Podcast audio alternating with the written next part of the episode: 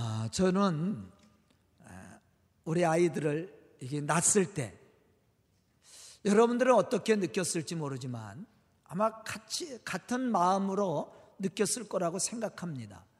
처음 아이를 낳았을 때 신기하지 않았어요? 저도 우리 아이를 낳았을 때 너무 신기했습니다. 너무 행복하기도 하고. 물론 경제적인 어려움이 부담스럽기도 했지만 그런 것을 생각하고 느낄 틈도 없이 신비함을 느꼈고 행복을 느꼈습니다.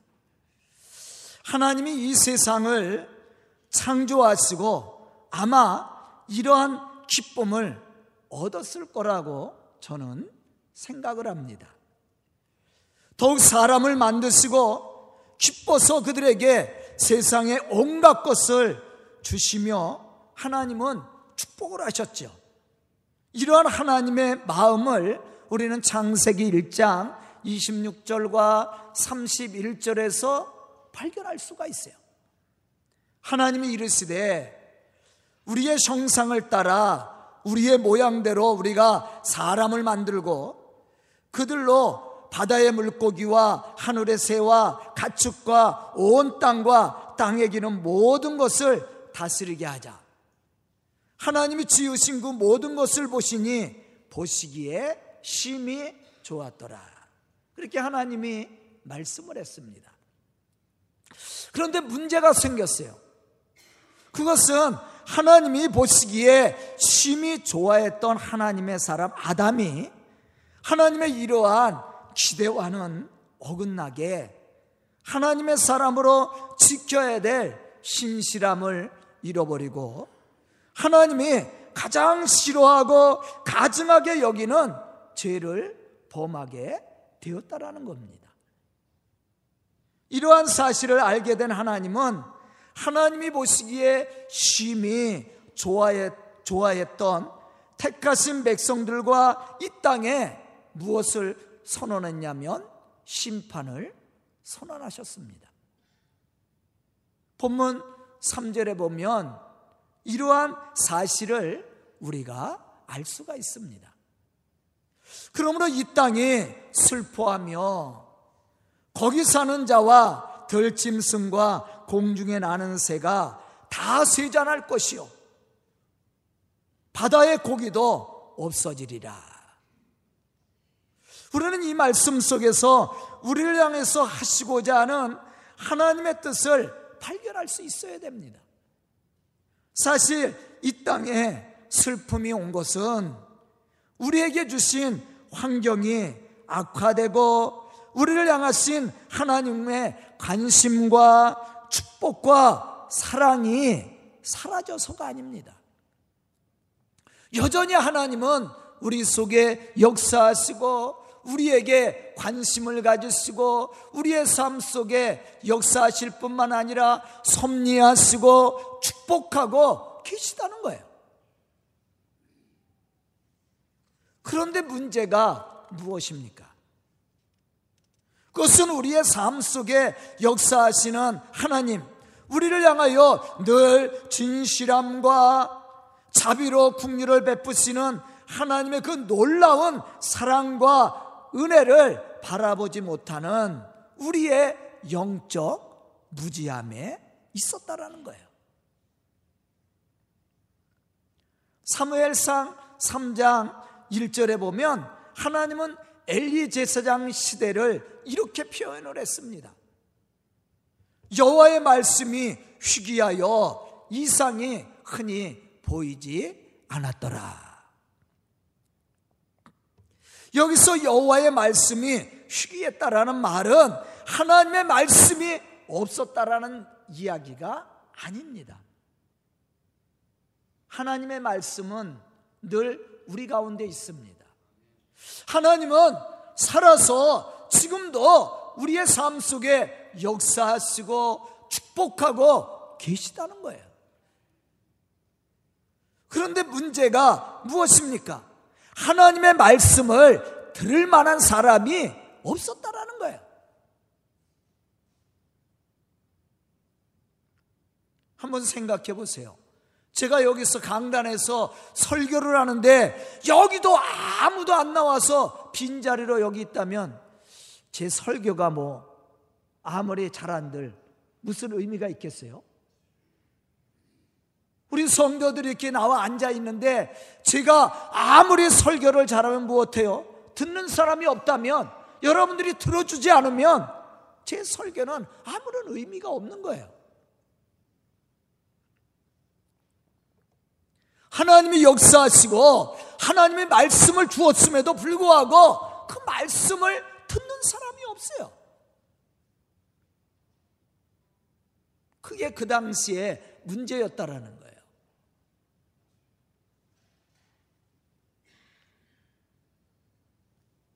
저는 오늘 말씀을 듣는 우리 성도들이 영적인 믿음의 눈이 열려져서 살아계신 하나님을 바라볼 수 있는 믿음의 사람들이 되고 또 선포되어진 말씀을 바로 듣고 지켜 행함으로 하나님의 뜻과 계획을 이루어갈 수 있는 그러한 믿음의 성도들이 될 수 있기를 주의 이름으로 축원합니다. 우리가 하나님의 말씀을 바로 듣고 그 말씀을 지켜 행할 때 하나님은 기뻐하시고 또 우리 속에 역사하심으로 우리의 삶을 인도하시고 축복해 주신다라는 거예요. 그럼 이 땅에 슬픔이 왜 찾아왔습니까? 본문 말씀을 통해서 우리가 몇 가지를 생각해 봐야 됩니다. 그 첫 번째 이유는 진실함이 사라졌다고 얘기합니다. 진실함이 없다라는 거예요. 본문 1절과 2절에 보면 이스라엘 향해서 말씀하시는 하나님의 음성을 우리는 들을 수가 있습니다. 이스라엘 자손들아 여호와의 말씀을 들으라. 여호와께서 이 땅 주민과 논쟁하시나니 이 땅에는 진실이 없고 인애도 없고 하나님을 아는 지식도 없고 오직 저주와 속임과 살인과 도둑질과 가늠뿐이요 포악하여 피가 피를 뒤움이니라 이렇게 말씀을 했어요. 진실함이 없고 거짓과 속임과 살인과 도둑질과 간음과 포악함이 있다라고 얘기했어요. 이게 문제라는 겁니다. 그래서 이 땅에 뭐가 찾아온 거예요? 슬픔이 찾아온 거예요. 진실과 거짓은 언젠가 꼭 드러나게 되어 있습니다. 그러므로 우리는 거짓을 버리고 언제나 하나님 앞에 진실한 믿음의 사람으로 하나님의 말씀에 따라 진실한 삶을 살아야 된다라는 거예요. 왜냐하면 하나님은 우리의 진실하심을 보시고 우리의 삶 속에 역사하시고 우리의 삶을 축복해 주시기 때문에 만약 우리가 하나님 앞에 진실하지 못하고 우리의 거짓된 모습으로 스스로를 감추려고 한다면 우리도 바리새인들처럼 거짓말하는 자로 미선자로 아마 하나님 앞에 책망을 받게 되었죠. 심판을 받게 되겠죠. 시브리서 4장 13절에 보면 이렇게 말씀하고 있습니다. 지으신 것이 하나도 그 앞에 나타나지 않음이 없고 우리의 결산을 받으실 이의 눈앞에 만물이 벌거벗은 것 같이 드러나리라. 우리는 하나님 앞에 아무것도 감출 수가 없습니다. 사람은 속일지 모르지만 하나님은 속일 수가 없다라는 거예요. 왜냐하면 하나님은 우리의 모든 것을 알고 계시는 분입니다. 전지 전능하신 분이죠. 우리의 머리털까지도 세신바 되시는 하나님이라고 말씀합니다. 또한 하나님은 우리가 기도하기 전에 기도할 것까지도 다 알고 계시는 분이라고 분명히 우리에게 말씀해 주고 있습니다. 그러므로 우리는 하나님 앞에 진솔해야 됩니다. 솔직하라는 얘기예요. 감출 거 없어요. 다시 말하면 우리는 우리에게 있는 그대로를 하나님 앞에 고백해야 되고 우리가 지은 죄와 허물은 진실하게 회개함으로 토해내야 됩니다. 그러면 믿으시고 의로우신 하나님은 우리의 허물과 죄를 사하여 주시며 우리의 모든 불의를 깨끗하게 하여 주신다고 요한일서 1장 9절에서 우리에게 말씀해 주고 있습니다. 그러므로써 우리는 하나님 앞에 회개하는 것뿐만 아니라 회개에 합당한 열매를 맺어가야 된다라는 거예요. 시편 15편 1절로부터 2절에 보면 주의 장막에 머무르며 주의 성산에 사는 자가 누구냐 이렇게 질문하고 있어요. 여기서 주의 장막과 성산이 의미하는 뜻은 뭐예요? 교회입니다. 하나님의 이 교회에서 하나님이 주시는 은혜와 축복을 받고 누릴 수 있는 사람이 누구냐는 겁니까? 2절에 보면 이렇게 말씀합니다.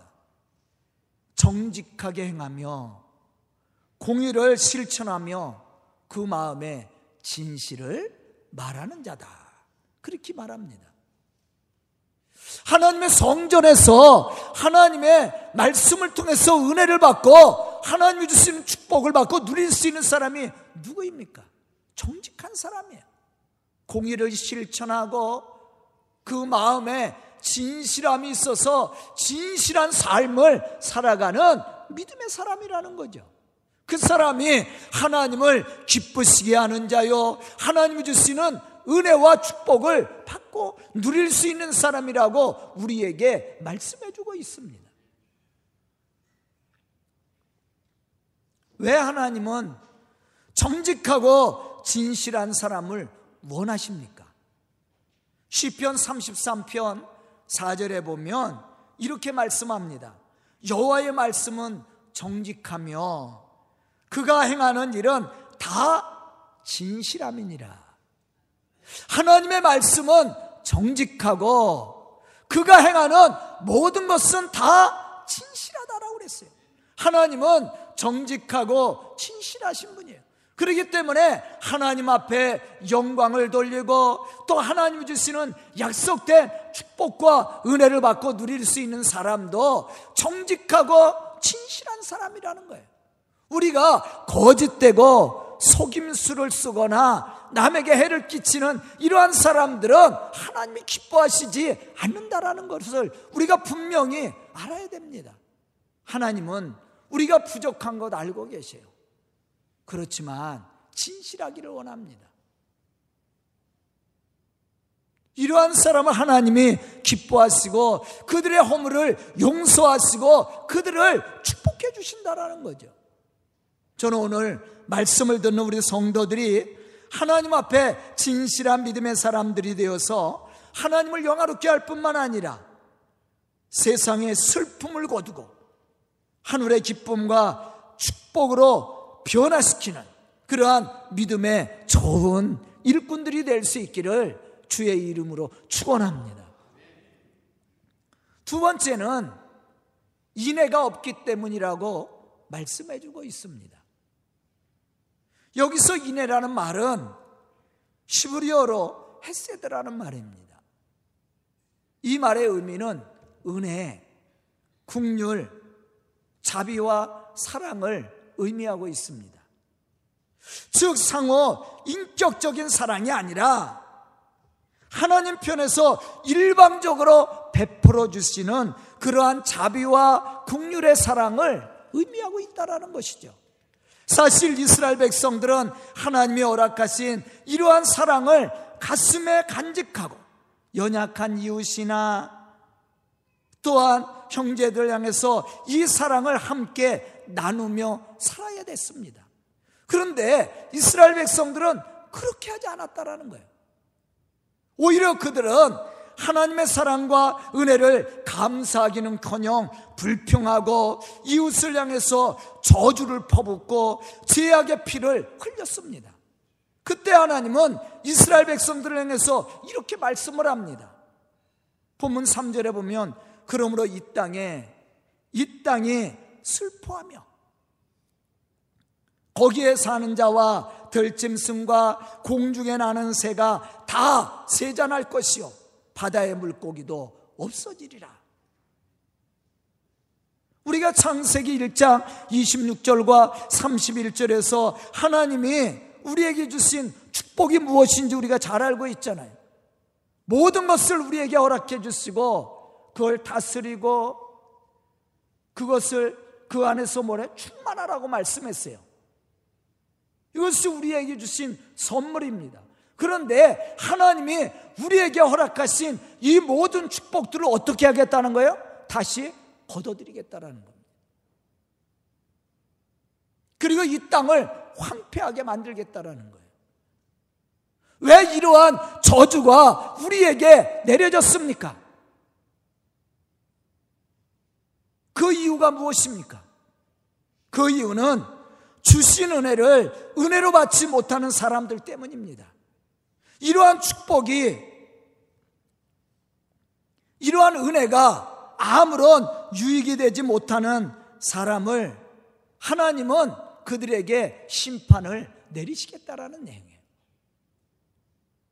이 땅에는 이와 같이 하나님의 축복을 깨닫지 못하고 불의를 행하는 사람들이 얼마나 많이 있습니까? 하나님은 이러한 자들 때문에 이 땅에 이 땅이 슬퍼하며 거기에 사는 모든 것들을 세잔하게 하겠다고 하나님이 선포하고 있는 거예요. 그럼 우리가 어떻게 슬픔이 오고 세잔해 갈 수밖에 없는 이 땅을 다시 회복시키고 하나님의 약속하신 그 은혜와 축복의 역사를 우리가 이루어갈 수 있을까? 우리가 오늘 생각해야 됩니다. 깊이 생각해야 됩니다. 그리고 결단해야 되고 우리가 하나님의 거룩한 백성으로 살아갈 수 있어야 된다는 거예요.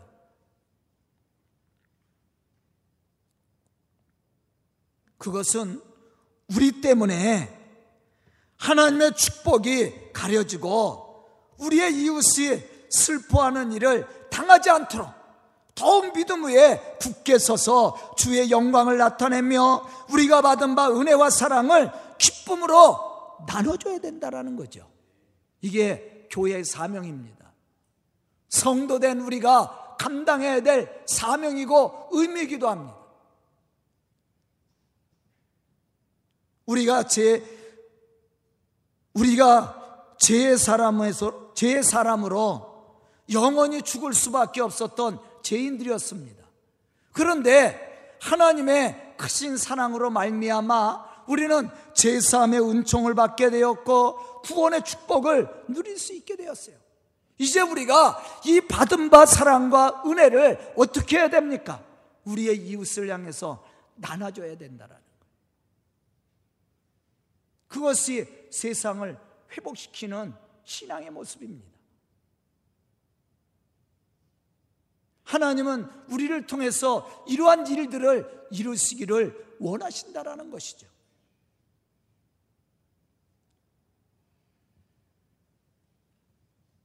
우리가 제3의 은총을 받은 자로서 우리도 우리의 이웃의 허물과 죄를 용서해주고 덮어줄 뿐만 아니라 그리스의 사랑으로 섬겨주는 겁니다.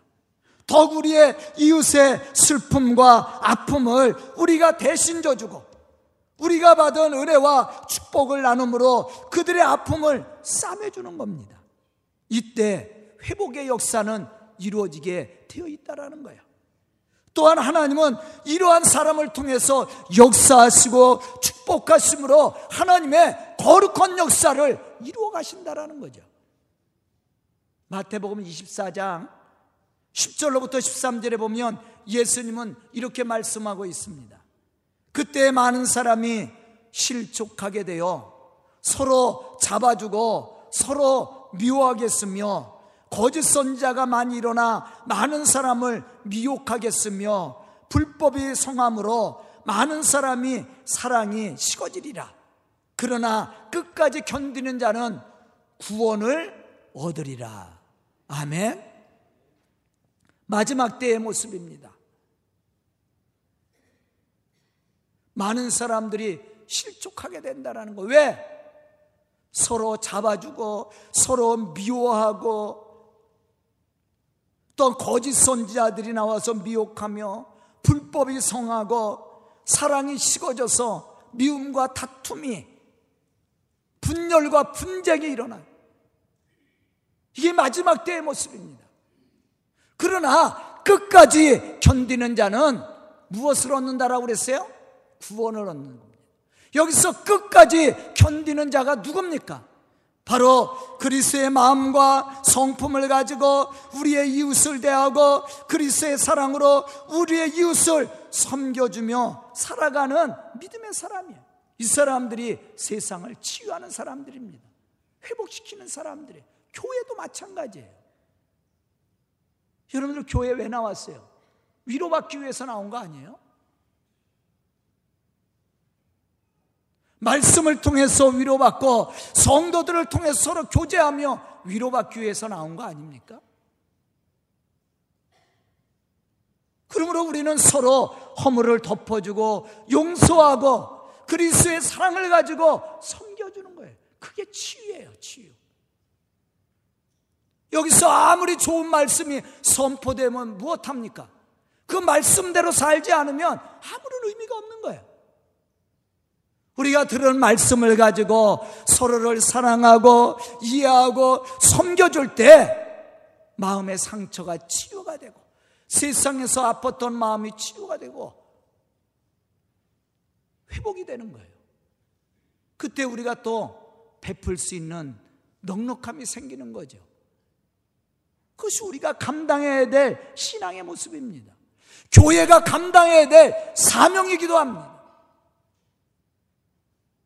저는 오늘 말씀을 듣는 우리 성도들이 이러한 믿음의 사람들이 되어서 참으로 회복의 역사를 이루고 하나님의 놀라운 이 복음의 역사를 이루어가는 그러한 믿음의 성도들이 다 될 수 있기를 주의 이름으로 축원합니다. 세 번째는 하나님을 아는 지식이 없어서라고 우리에게 말씀해 주고 있습니다. 사실 이 땅이 슬퍼할 수밖에 없었던 이유는 진실함과 인애가 없어서라기보다는 근본적인 이유는 하나님을 아는 지식이 없었기 때문이었습니다. 즉, 하나님을 바로 깨닫지 못하는 무지함 때문에 진실이 사라지고 또한 하나님의 그 풍성한 은혜와 국률함을 느끼지 못하게 되었다라는 거예요. 본문 6절에 보면 왜 이스라엘 백성들이 망하게 되었는지를 분명하게 밝혀주고 있습니다. 내 백성이 지식이 없으므로 망하는도다. 네가 지식을 버렸으니 나도 너를 버려 내 제사장이 되지 못하게 할 것이요. 내가 내 하나님의 율법을 잊었으니 나도 내 자녀들을 잊어버리리라.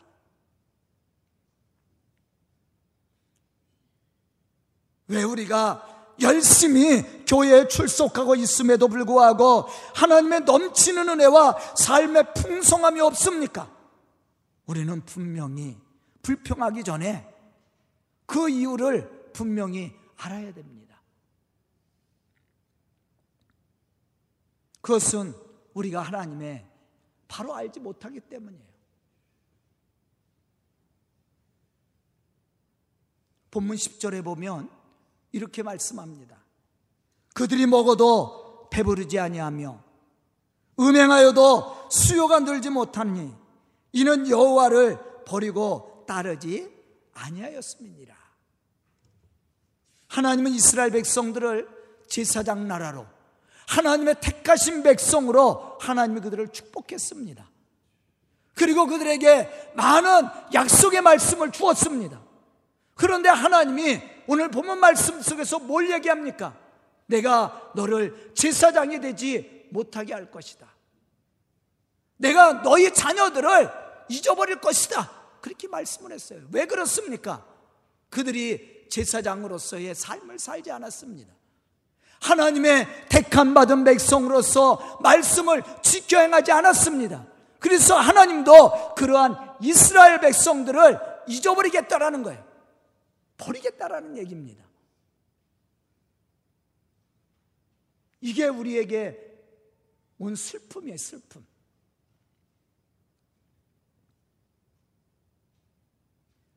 이 모든 것을 회복할 수 있는 신앙의 모습이 뭡니까? 우리가 하나님의 택하신 백성으로 거룩한 삶을 사는 거예요. 다시 말하면 우리를 향하신 하나님의 그 뜻을 바로 깨닫고 하나님의 뜻을 따라 순종함으로 하나님의 말씀을 지켜 행하는 믿음의 사람들이 되라는 겁니다. 그 사람이 하나님을 기쁘시게 하는 사람이요. 세상을 회복시켜 나가는 믿음의 사람으로 하나님의 거룩한 역사를 이루어갈 수 있게 된다라는 거예요. 호세아서 6장 3절에 보면 호세아 선전은 우리를 향해서 이렇게 권면하고 있습니다. 그러므로 우리가 여호와를 알자 힘써 여호와를 알자 그의 나타나심은 새벽빛같이 여김 어김없나니 비와 같이 땅을 적시는 늦은 비와 같이 우리에게 임하시리라. 하나님을 알자는 거예요. 하나님을 바로 알자는 거예요. 하나님을 알아야 우리가 진실함을 행하고 또한 인내의 삶을 삶으로 하나님을 영화롭게 하는 거예요. 이러한 사람이 늦은 비와 이른 비를 통해서 주시는 하나님의 그 풍성하신 은혜와 축복을 받을 수 있다라는 것을 우리에게 가르쳐 주고 있습니다. 또 오세아서 6장 6절에 보면 우리를 향하신 하나님의 마음을 우리가 발견할 수가 있어요. 나는 인애를 원하고 제사를 원하지 아니하며 번제보다 하나님을 아는 것을 원하노라. 왜 하나님은 왜 우리가 하나님을 온전히 알아야 됩니까? 하나님을 알아야 우리가 진실한 예배를 드리고 하나님의 그 말씀을 따라 살 수 있기 때문이라는 거예요. 요한복음 17장 3절에 보면 예수님은 이렇게 말씀합니다. 영생은 곧 유래하신 참 하나님과 그가 보내신 자 예수 그리스도를 아는 것이니라. 영생은 누가 받아요? 참 하나님과 예수 그리스도를 통해서 이루고자 하는 하나님의 뜻을 아는 사람이에요. 그 사람이 제사함의 은총도 받고 하나님이 우리에게 허락하시는 영생의 축복을 이루는 사람이에요.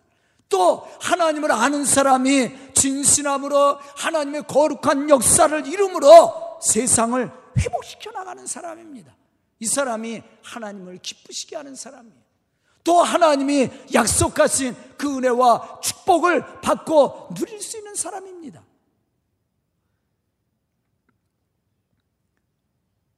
우리가 하나님을 바로 알게 되면 그 안에서 영생의 축복을 누리며 예수 그리스도를 통해서 공급하시는 그 풍성한 은혜와 축복을 받을 수 있기 때문이라는 것이죠.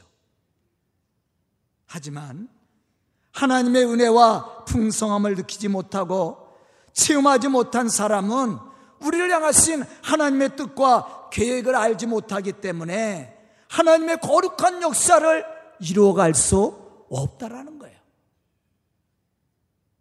하나님의 뜻과 계획을 이루어갈 수 있는 사람은 하나님을 바로 아는 사람입니다. 이 사람이 진실함으로 하나님이 우리에게 베풀어 주시는 그 국률과 자비와 사랑을 가지고 주의 복음의 역사를 이루어가는 사람이에요.